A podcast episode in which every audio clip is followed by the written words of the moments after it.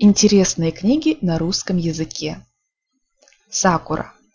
Только что прочитала интересную детскую фантастическую повесть «Карусели над городом» Юрия Томина. Она хоть и детская, но очень юморная, и мне кажется, она может быть интересна изучающим русский язык. Дело в том, что один из главных героев этой повести не очень хорошо понимает русский язык, и поэтому его другу постоянно приходится объяснять смысл используемых слов и выражений. Мне, как носителю языка, читать это весьма забавно – Возможно, изучающим это тоже покажется интересно. Астамур. С пупком идея гениальная. Каин. Правда, такая книга может быть очень интересной. Поищу ее в печатном варианте. Однако сложно иностранцам понять русскую классику, не правда ли? Что для них Пушкин? Просто поэт, а для нас создатель литературного языка. Я думаю, если бы я была, например, немкой, то большинство классики в оригинале было бы проблемой.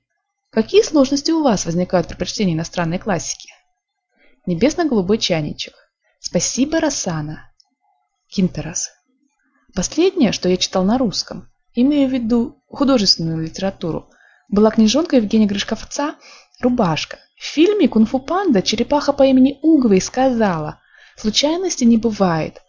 Так вот, я прочитала эту книгу в возрасте 40 лет, и речь там шла о парне, которому было как раз ровно 40.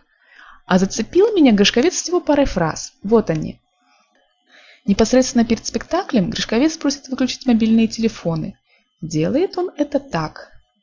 «Вы сейчас сделайте, пожалуйста, то, что сделаю я». Достает свой телефон из кармана и выключает его. Вы понимаете? Человек вот вроде выбирал себе музыку на телефон. Долго. Он ее любит, она его как-то характеризует. А вот заиграет он посреди спектакля, и все мы, актеры на сцене и зрители в зале, думаем. Боже, какая идиотская мелодия! И еще зрители сидят, оглядываются, находят этого человека, у которого звонит телефон, и запоминают. Мы-то уедем, а вам тут жить. Теперь начал читать книгу об изучении иностранных языков. Некоего Николая Замяткина. Пока не знаю, о чем там пойдет речь, но я умираю со смеху, когда читаю строки вроде Люди, человеки, братья и сестры по разуму. К вам обращаюсь я, друзья мои. Невозможно изучить иностранный язык, занимаясь по три минуты в день. Так же, как невозможно переплыть штормовой океан в пустой консервной банке. Или Изучение языка – это не вздох неимоверного облегчения, вырывающийся из вашей истрадавшейся груди, когда вы радостно захлопываете постылый для вас учебник иностранного языка. Если с вами такое происходит, мой любезный моему сердцу собеседник, то перестаньте, пожалуйста, впустую тратить ваше ограниченное на этой бренной земле время и займитесь каким-либо более мирным и более приятным для себя трудом, как то разведением кроликов на мясо, бегом трусцой, игрой частушек на заваленке, изучением трудов классика марксизма-ленинизма, вышиванием крестиком по ноликам или какой-нибудь другой камасутрой. Изучение иностранного языка должно вызывать у вас приятное ожидание и положительные эмоции. Без них же вы будете месяцами и годами уныло брести по пыльной дороге в никуда. Повторяю, и буду повторять до полного усвоения всеми заинтересованными сторонами, включая и вас, мой любезный собеседник.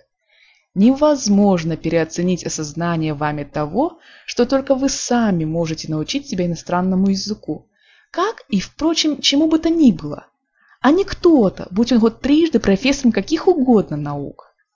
Пока вы этого не поймете, пока вы будете думать, что изучение языка состоит в том, чтобы найти те самые вожделенные вами уникальные курсы с применением последних слов науки, где вы наконец-то сможете со вздохом облегчения развалиться в удобненьком кресле, ну, а теперь научите меня. Давайте, ребята, покажите, что я недаром заплатил вам деньги.